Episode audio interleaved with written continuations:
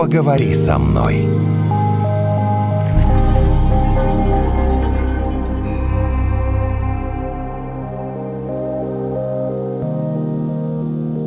Подкаст «Поговори со мной», Наталья, Евгений.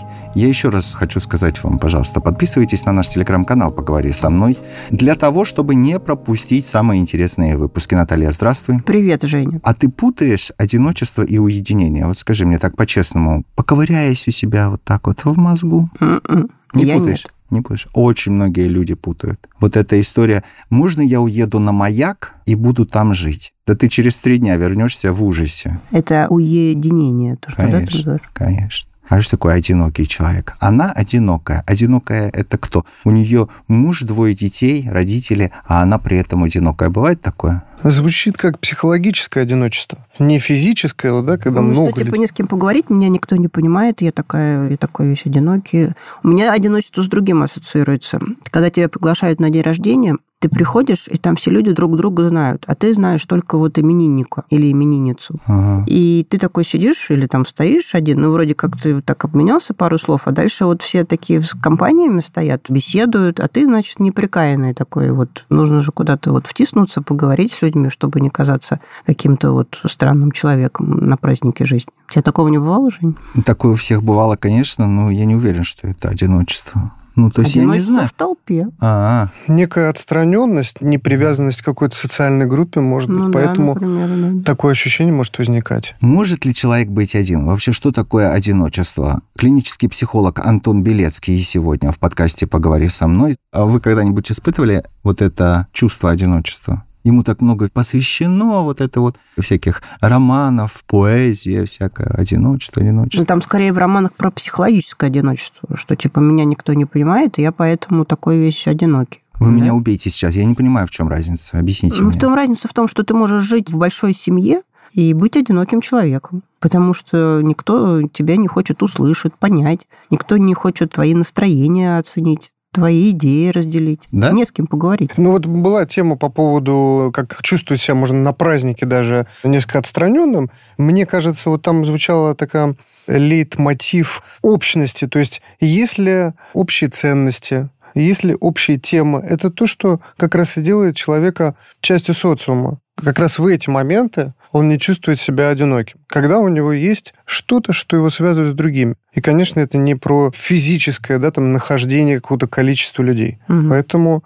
Ну, то есть э, это такая психологическая история больше, да? Конечно. Есть люди действительно путают, когда говорят, что вот на необитаемом острове вот я там один. Ну, человек, конечно же, важно, чтобы там не толпа людей была, а духовная близость с тем, с кем он мог бы поделиться своими переживаниями, своими устремлениями, фантазиями, мечтами. Вы у меня оба такие возвышенные сегодня. Давайте попроще. Она одинокая, потому что не может найти себе парня. В смысле, да? живет одна, бе- Ну, без родителей уже или как? А это совершенно не важно. Вот она чувствует одиночество, потому что у нее нет никакого бойфренда, парня, жениха А нет. все И у вокруг него так. парные, да? Да. И наоборот тоже может быть. То есть он хороший, прекрасный, там у него машина, квартира, дача, не знаю, все что угодно. Постоянной девушки у него нет. Вот он испытывает одиночество. Ну, у него же понимаете? друзья есть. Все-таки он испытывает. У меня Но это вопрос ж не- ты не будешь э, объясняться в любви друзьям? Нет, то есть можешь, конечно. Ну, в принципе. Все-таки немножко это- разные вещи. Объясняться любви, то есть он не влюблен. А в кого он должен быть влюблен? Нет вот, Евгений, это вот тоже вот слово «должен», и вот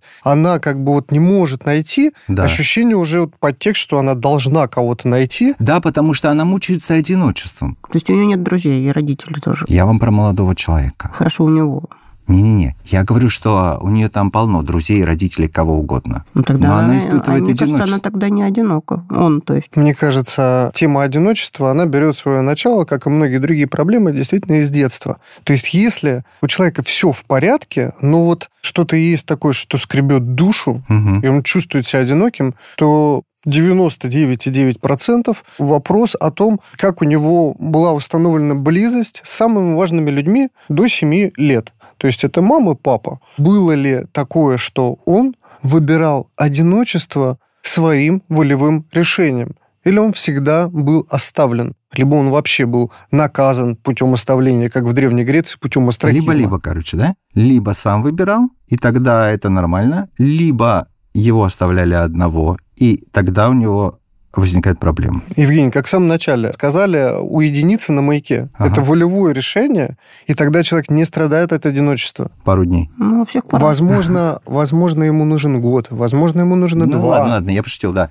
Ну, то есть, когда сам решаешь, это одно. Конечно. А когда это вынуждено, тогда приходит страх и грусть. У меня ощущение одиночества было вот такое, я прям помню, острое, когда я поехала на неделю в другой город. У меня там не было никаких друзей, знакомых, вообще никого. Вот я неделю жила, и у меня там не было работы. Такой типа отдых. И Ну, я можно поехала... вопрос, подожди. Вынужденное уединение? Нет, вокруг были люди, но я там А. никого не знала. Потому что это была не групповая какая-то поездка, не с другими там Ну, просто туристами. нужно я человеку поехать просто одна город, да? купила мгм. билет и поехала в другой город. И неделю прожила, и там еще люди говорили на другом языке. Замечательно. Ну, я могла там раз в день вот с, мужем пообщаться, но я вот где-то на третий-четвертый день я поняла, что, ну, конечно, можно подойти кому-то на улице, там о чем-то заговорить, там обсудить погоду, и все.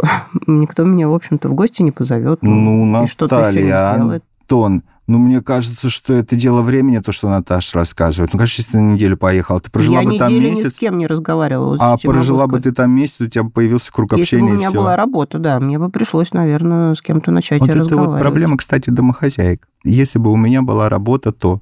Вероятно. Ну, Это наверное, про да. упущенные возможности. Если бы что-то там, то была бы у меня жизнь лучше. То, что да нет, там, Наталья- когда приезжают в командировку, допустим, с мужем женщина, да, вот она сидит дома с ребенком, муж на работе целый день в другой стране, и, собственно говоря, нет круга общения, не с кем поговорить. Мне кажется, тут две причины. Первая – это привычка человека, то, как он выстраивает коммуникацию, как он может действительно находиться один. А второе – это связано, конечно, с тем социумом, который близок. То есть, когда мы выезжаем на чужбину, за границу, как бы ни казалось там прекрасно, как говорится, где родился, там пригодился. Это все равно будут чужие люди, с которыми тоже надо выстраивать коммуникацию, у них другая ментальность. Поэтому, конечно, возможно, ощущение такого одиночества, это может быть неприятно. А преодолеть это ощущение? Ну, вот есть совет, как его преодолеть. Ну, Наташа вот сейчас сказала, ну, я же, конечно, могу подойти поговорить про погоду, но это никак не исправит ситуацию, ведь правда? Когда мы говорим о преодолении одиночества, мы имеем в виду немного другое. Преодоление одиночества, ну, если не говорить о какой-то патологии, вот, связанной с детством, да, если там недостаточно внимания было уделено, а о преодолении каких-то таких социальных барьеров, то это возможно благодаря умениям и навыкам социализироваться, вливаться в компанию, какое-то общество. Тоже, кстати, с детства такой навык вырабатываем. Как там, ходил в детский сад, школу, как вот это вот все происходило. Соответственно, если у человека есть такие навыки, он, в принципе, через какое-то время с этим одиночеством справится, обрастет новыми связями и интегрируется в новый социум. Ну, это примерно как для взрослого человека поменять работу. Ты же приходишь в новый офис, там новый коллектив, который тебя не знает. И если первый день ты, вероятно, молчишь, второй день ты уже кого-то попросишь что-то тебе показать, а где-то через неделю, наверное, с кем-то наладится Где-то можно кофе попить, где взаимоотношения. покушать. Ну, для этого потребуются некие усилия. У тебя как с этим, Жень? Ты легко находишь варианты поговорить с новым человеком, болеваешься в компанию? Мы сейчас будем обсуждать Скажи э, честно. мои психологические проблемы, Нет, да? просто на своем примере, когда ты там На приходил своем? на новое место работы. Сколько у тебя времени уходило на адаптацию? Очень сложно ответить на этот вопрос, потому что я не страдал из перечисленных тобой моментов. Ну, то есть, мне кажется, что люди делятся вообще глобально на две, такие, может быть, они неравные части. Одни говорят, да, я хочу влиться в коллектив, и действуют таким образом, как ты, да? А как? Как ты говоришь, вот как ты говоришь, что ты первый день молчишь, лучше ты молчи первый день, если ты хочешь Нет, ну влиться так в получается просто физически. это нормальные люди так делают. Я тебе скажу, что не все. Не А. все. Далеко не все. Начинают иногда в первый день молоть чушь и только затрудняют эту самую адаптацию в коллективе. Мгм. Нормальные люди, вот как ты сказала, да, они первый день молчат, второй день э, пытаются для себя что-то понять, третий день кофе, не кофе, там, может быть, ты мне поможешь, расскажешь. Это нормально. Но вторая часть общества, она говорит, я пришел сюда работать, я буду работать, если у меня получится, то я буду общаться. А если у меня не получится, я не буду общаться, мне не надо никуда вливаться. Ну, это, конечно, если ты не работаешь в группе, например, когда тебе обязательно нужно, да, если ты стоишь за станком, там, например, каким-нибудь, ну, зачем тебе вливаться? То есть ты считаешь, что не нужно выстраивать эти социальные Я связи? считаю, что нет. Ну, то есть у меня нет такой потребности, но есть другая группа, которая очень нужна, которая приходит и говорит, а какой это коллектив? И это, наверное, более такая здоровая история, когда человек приходит и вливается в коллектив, старается, пытается, подстраивается и становится его частью. Это, наверное, все-таки ну, как-то логичнее. Да, то есть для тебя там, не знаю, неделю ни с кем не разговаривать, это вообще... Не, у меня нет с этим проблем, но... Можешь молчать спокойно. И Могу, но, понимаешь, должна быть, Антон сейчас поправит, должна быть где-то компенсация, потому что если ты не общаешься на работе и не общаешься вне работы ни с кем, то у тебя что-то с мозгами, значит. Поэтому, если ты не общаешься на работе, значит, у тебя вне работы что-то должно быть. Если у тебя нет нигде ничего, Тогда мне кажется, ты нездоровый. Да? Ну, и же, например, люди, у которых большое количество социальных связей, они тут и там. Огромное. Да, и везде при этом получается поверхностно. Но создается иллюзия для всех, что они как бы такие вот компанейские. На самом деле они не получают близости нигде, в том числе поэтому и отличается, как вы сказали, группа людей, они по-разному вливаются. То есть кто-то может прийти в первый день, там, уже увидеть какие-то там ниточки. Знаешь, как они раздражают? Вибрации. Вот эти вот, которые... О, здорово, ты знаешь, кто я? Давай, короче. И уйди. Ну, может, там такие хочет. же сидят, как бы, и поэтому... А, ну, может быть, тогда... Они же свой свояка видят издалека. Они ждут, да, ну, когда к ним подойдут. Но по поводу того, как вливаться, я согласен, что помолчать неплохо. Вот у меня, например, были с этим трудности в школе. Я приходил и очень хотел со всеми дружить, шутил свои шутки, брал чужие игрушки, вот.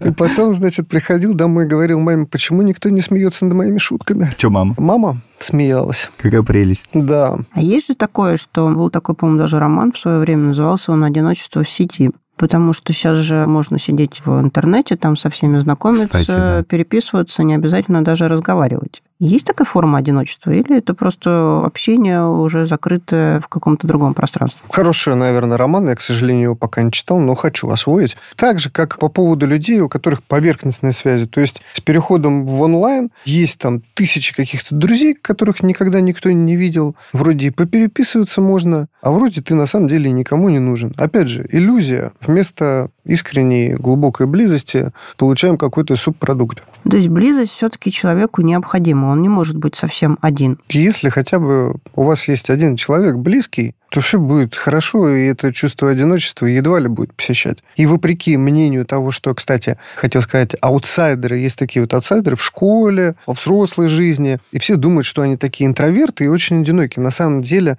они часто сплочаются во всякие тусовки, настольные игры, там, типа драконы и подземелья, не знаю, там, аниме. Это еще что? Ну, всякие развлекательные такие штуки, досуговые mm-hmm. хобби. Это их сплочает, общие интересы дает. И они гораздо реже испытывают вот это чувство одиночества, чем визуально более успешные члены социума. Вот про аутсайдеров, да, то, что вот я хотел сказать, важную вещь. Аутсайдеры что имеется в виду? Те, аутсайдеры, тот, ну, которые... Закрытый человек, он как бы, не кажется... Которые не пользуются популярностью большинства, скажем так. Не душа компании. Были любимчики, да, там в классе, самые красавчики или красавицы, разговорчивые, веселые, а вот были тихони. Вот они вроде аутсайдеры, вроде они там отдельно, сами по себе, но тем не менее они находят таких же, как они, с такими же интересами. Для этого Хорошо что? проводят время. Нужно желание Найти? или что? Да. Я все пытаюсь добиться для себя ответа. Вот человек говорит, что он страдает от одиночества. Неважно, в каком возрасте, неважно, какого он пола. Вот он говорит, я страдаю от одиночества. Или она говорит, я для себя должен понять, что вкладывается в это. Вот что такое я страдаю от одиночества?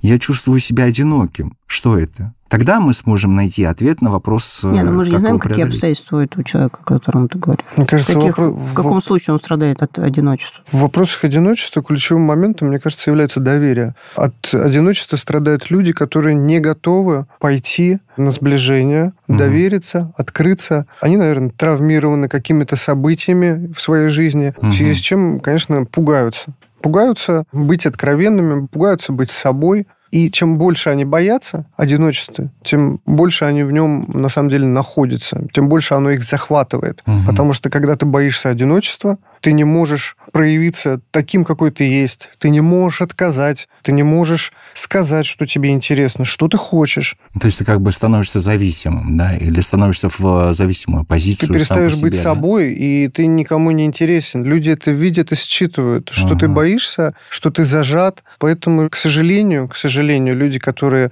имеют какой-то негативный опыт в попытке построить доверительные отношения, они могут, да, сталкиваться с этой сложностью. Ну, вы объяснили. Доступно, надеюсь. Наконец-то, наконец-то я для себя ответил на этот вопрос. Вернемся к интернету все же. А с помощью общения в сети можно почувствовать себя не одиноким, то есть преодолеть это самое одиночество. Вот по поводу одиночества в сети действительно много говорят, что ты вроде как со всеми на связи, а в результате ноль. Но преодолеть чтобы потом взять и выйти в мир уже в реальный. Ну, может, там натренируешься, не? С одной стороны, да, бывают такие примеры, когда застенчивые люди начинают с тех же сайтов знакомств, каких-то пабликов, с кем-то знакомиться, общаются, и это настолько становится захватывающим, интересным, увлекательным, что они переходят в реальность.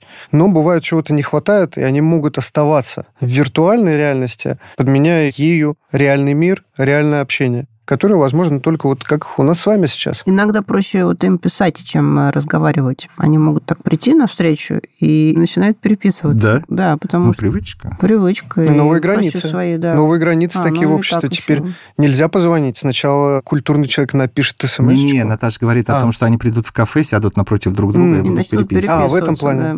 Ну, мне кажется, такие были сценарии. Может быть, я, конечно, кино такое видела, но недалеко от реальности ушло. Недалеко, но потому что легче, действительно, психологически же легче написать. Сформулировать свою мысль уже в письме, чем вот так вот сесть, как мы с тобой, и поговорить. Глядя Да. в глаза, да, человеку. А тут ты смотришь в экран. Да, там же у Текст тебя нет реакции. да. буковки. Мало ли, да. Но это же проблема, не? Большинство людей, конечно, теряют навык прямой коммуникации, живой. Но я, кстати, думал о том, что ковид, вся вот эта история всех загнала в онлайн. На моей практике я сейчас вижу, как больше и больше людей с психологическими проблемами говорят, я хочу очно работать с психологом. То есть, несмотря на трудности, люди возвращаются и хотят живого общения. Они понимают, что ничем это не заменишь. В любом возрасте или когда они все-таки становятся старше? Я думаю, чем старше, конечно, тем сложнее. Там психика становится более такая, как это называется, ригидная, более она не гибкая, окаменелой становится. Реактивная, консервативная. Да, консервативная вот это в точку. Поэтому, конечно, людям помоложе проще выходить из каких-то трудностей, потому что есть разница, да, 30 лет ты живешь с проблемой или 60. Конечно. Вопрос немного в другом. Зависит ли от возраста желание выйти из этого общения в сети? Ну, например, с тем же психологом. Ну, допустим, если тебе 20 лет, у тебя нет такой, может быть, потребности, а в 30 она уже появляется. Или такого Посмотреть нет вам в глаза, да. Что это за Что в 20 фрукт? тебе устраивает и все, и так Психолог. через компьютер все видеть. Это просто из вашего опыта исходя. Вот просто... У меня целевая аудитория, с которой я работаю, она не превышает 40 лет. Да, Поэтому вам сложно судить. Мне сложно Мгм, судить. мгм. По опыту я был в центрах долголетия, Долголетие. долголетия да, Москвы. да, да. Мгм. То есть, ну, приходят люди потусоваться, пообщаться, там всякие развлекухи для них делают, встречи. Московское долголетие, по-моему. Да, Да, для да, них это да, возможность да, социализироваться. Потому что когда ты ушел с работы и закрылся в своей квартире, то так особо не найдешь повода с кем поговорить. А внуки и дети от тебя уже немножко Да. подустали, наверное. Поэтому это классный такой феномен, классное достижение, кстати, в области тоже психологии и социологии, которое позволило вовлечь людей в возрасте для того, чтобы они качественно могли жить, несмотря на возраст свой. Есть такое еще понятие одиночки. Ну, допустим, человек привык жить один. Или даже не привык, ему нравится жить одному. И не хочет он делить свою жилую площадь или там жизнь постоянно с кем-то другим. Это нормально? Есть такая фраза, что интроверт – это травмированный экстраверт. Поэтому, Вероятно. поэтому надо смотреть, нормально ли ему. Самое главное. Вопрос нормы каждый решает для себя сам. Если мы постоянно будем там с учетом каких-то чужих критериев, то мы будем постоянно находиться вне нормы. Поэтому самое главное, как этому человеку будет. Ну, вы что, никогда не сталкивались с людьми, вам там, не знаю, клиенты, друзья, знакомые, близкие, просто вот в разговоре разве не заявляли однажды? Кстати, бабыль, да, называли, это еще Ну, испокон холостяк. веков. Там, Вечный да, это- холостяк, такие, да. да. Они живут одни, но при этом они страдают. А ничего сделать для этого не хотят, потому что, ну как, не могут, потому что, как вы сказали, боятся или еще что-то. Ну, там может быть масса причин. То есть дело не в том, что им хорошо. Если ему хорошо или ей хорошо одно, это пожалуйста, да? Так им же плохо, но сделать ничего не могут. Где этот первый шаг? Вот вопрос. Или, может быть, не настолько плохо, как они рассказывают. Вот, понимаете? То есть вот это противоречие. То есть мне плохо, но ничего я не делаю. Я уже думаю, ну сделай. И, Ага. отличное дополнение по поводу того, что недостаточно плохо. Часто в терапию приходят, вопрос, который я проясняю, почему именно сейчас? Потому что стало достаточно плохо. Настолько, Мгм. что уже нестерпимо.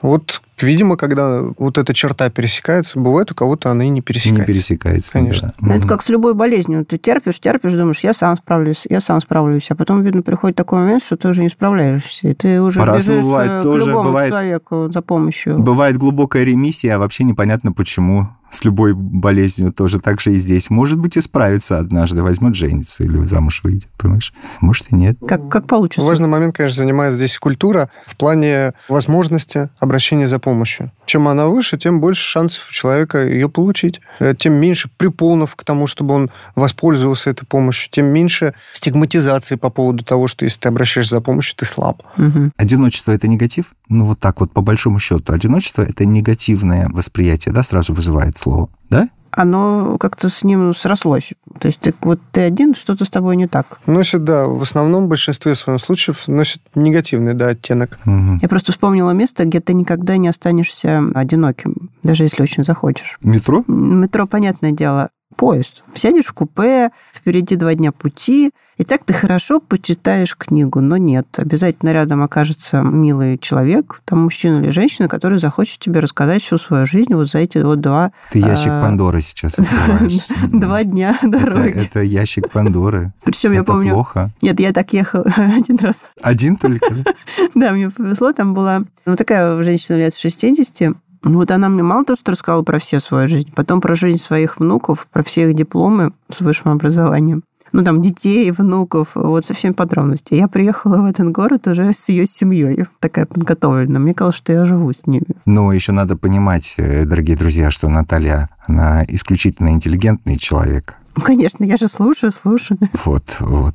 Как правильно поступать э, в таких ситуациях вообще непонятно. Я даже боюсь об этом у психолога спрашивать, даже у клинического психолога. Потому что если ты скажешь «я не хочу», ну вот поставишь вот эти границы, которые вы там советуете все время ставить, границы «я не хочу», ну человек обидится, а тебе с ним еще двое суток ехать, на его обиженную рожу смотреть тоже ничего хорошего. А Почему-то слушать... это именно в поезде происходит. Вот в самолете нет, даже если 8 часов лететь. Там слышно плохо, там все гудит, Орать шумит, нужно, короче, ли, да. И дети пихаются чужие сзади тебя коленками. Ну, то есть тебе не до этого. В поезде так сел, Сел, разложил да-да. так э, себе котлетки там с чайком. А если нет, вот окажешься в позиции жертвы, как Наташа, видишь, чужой семьей в чужой город. Ну, обидеться – это супер жесткая история, которая сковывает руки человеку, манипулятивнейшая. То есть э, маме, папе нельзя сказать «нет», потому что они обидятся. И для человека это равно, что, я не знаю, смерть. Поэтому, да, бывает сложно А есть способ Да. быстренько заснуть. Вот я потом обнаружила. Ну, там, правда, два дня не сделать поспишь. вид. Да, но Не, хотя ну, бы расскажешь вот мне. часов в 10 можно продержать. Ну, заснуть. Так раз, закрыл глаза, и все, и А, и спишь. сделать вид, что то Ну, хотя бы, да. Так. Особенно если двое суток, да, да. да. Двое суток сложно. Хотя я один раз была на корабле, и там человек рядом, он проспал два дня. Устал бедный. Ну, наверное. Давайте все не чувствовать одиночество, раз это негативные чувства. Раз это негатив, Ну, я не знаю, может быть, в этом нет ничего плохого иногда-то побыть одному. уединение, мы с этого Я узнаю людей, начали. которые, например, вообще боятся одни оставаться. Они вот должны быть все время с кем-то рядом. Им необходим рядом человек. Есть же такие, согласись. Да полно. А я знаю людей, которые не могут по городу прогуляться в одиночестве. Например, им нужно все время от кого-то подпитываться. Да это же другая проблема, мне кажется. Это история из детства. Как бы это вот уже заезженная такая фраза, потому что из детства объясню почему. Если рядом кого-то нет, а мы говорим про значимого, то человека как будто нет. То есть он не сепарировался, он не может находиться один, его одного нет. Только когда есть мама или папа или другие люди, там уже партнеры, он себя видит как в зеркале. То есть он отражается от этих людей. Поэтому ему этот человек важен. Он не может уединиться. Ему будет плохо. Он Я не сможет на маяк понимаю, уехать. в чем сложность с такими людьми. Они хотят все время в тебе отражаться. Будь со мной, пожалуйста. Ну, побудь еще немножко. Поговори со мной. О, боже, поговори со мной. Это наш лучший подкаст. Спасибо. Клинический психолог Антон Белецкий был сегодня у нас в подкасте «Поговори со мной». С вами были Наталья и Евгений. Через неделю встречаемся. Не чувствуйте одиночества.